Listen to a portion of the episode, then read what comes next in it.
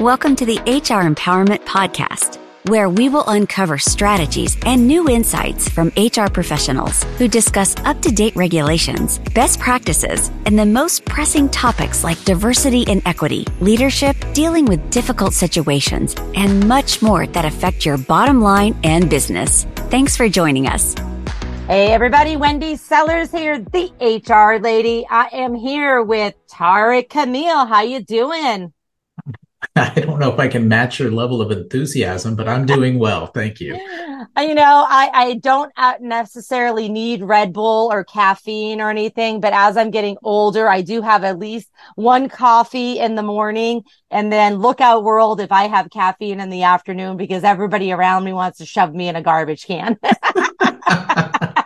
I'm assuming today is one of those afternoon coffee or coffee yeah, days. Is that absolutely. true? Absolutely. It All was right. definitely a, a caffeinated beverage. Uh, I had a lot on my plate. I have some traveling to do. So I was trying to shove everything in. And then I was very excited about, you know, meeting you today and listening, you know, hearing you know your story so let's just kind of jump in for our audience you know we're we're here today talking about um, software based communication solutions, which is, uh, we believe a better way to communicate, engage and understand, uh, your people, your team. So how the heck did you end up here? How did you end up as the CEO and founder of Cerkl?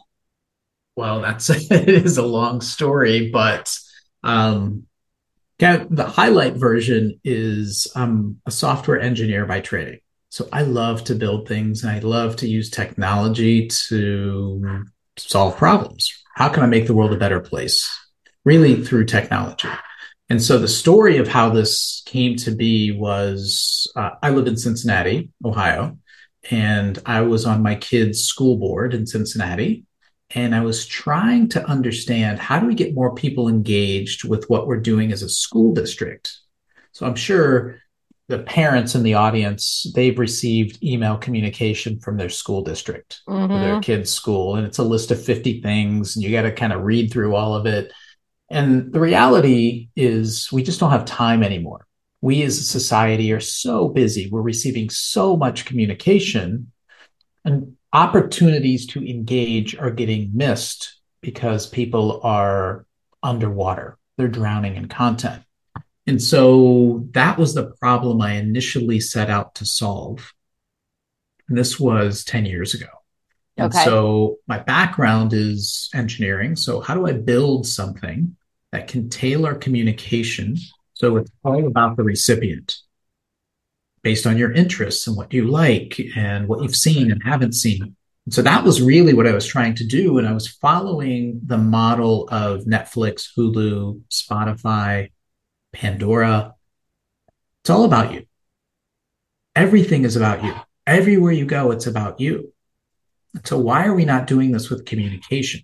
So that's really how it started. And it was never intended to be a business. It was only intended to drive more engagement with um, my kids' school in the beginning, but really anyone in education. And I was just giving it away for free. Oh, wow. Yeah and now you're a software internal communication software company uh, focused on employee engagement and company culture and belonging. Whoa, what a jump. well, yes. So how how that happened was I built the software originally and then as more and more people started to use it for different purposes, we had a large healthcare organization here in Cincinnati come to me and say, Hey, we're receiving all this communication that's really tailored from all these other organizations. Could we use the same technology to tailor what each of our employees, our 10,000 employees, is receiving based on what they need to know, based on what they want to know? So instead of sending one thing to 10,000 people, why aren't we sending 10,000 different versions of what's going on in our organization all to the individual. I said, wow, I, you know, I haven't really been involved in a big company in a while. And the last time I was, it was Outlook and SharePoint. So email, intranet. And this was a long time ago. Tell me what you guys are doing today. And they said Outlook and SharePoint. and it was shocking. It was really shocking to me that the same evolution that we've seen in advances in marketing, right, to you as a consumer, how they know you and they're smart and and people think their phone is listening to them. They say a word, the app, right? That level of sophistication has not translated into the employer employee relationship. It is still 1992 in most right. of these companies. And so that was shocking to me. And so that led to using the technology really the only purpose we think about today is employee communication, engagement, and understanding. I love it. And I love that you just said, um, it's not 1992. I'm doing a keynote speak, uh, speech in Texas tomorrow. And one of my, my lines that I was practicing today was, it's not 1993 anymore. so with that said, folks, we'll be right back. In our next episode, we're going to cover more on this uh, mass yet personal communication. We're going to go over some tips for one-on-one messaging. And I want to dig a little bit more into the sense of belonging. Thanks for joining us.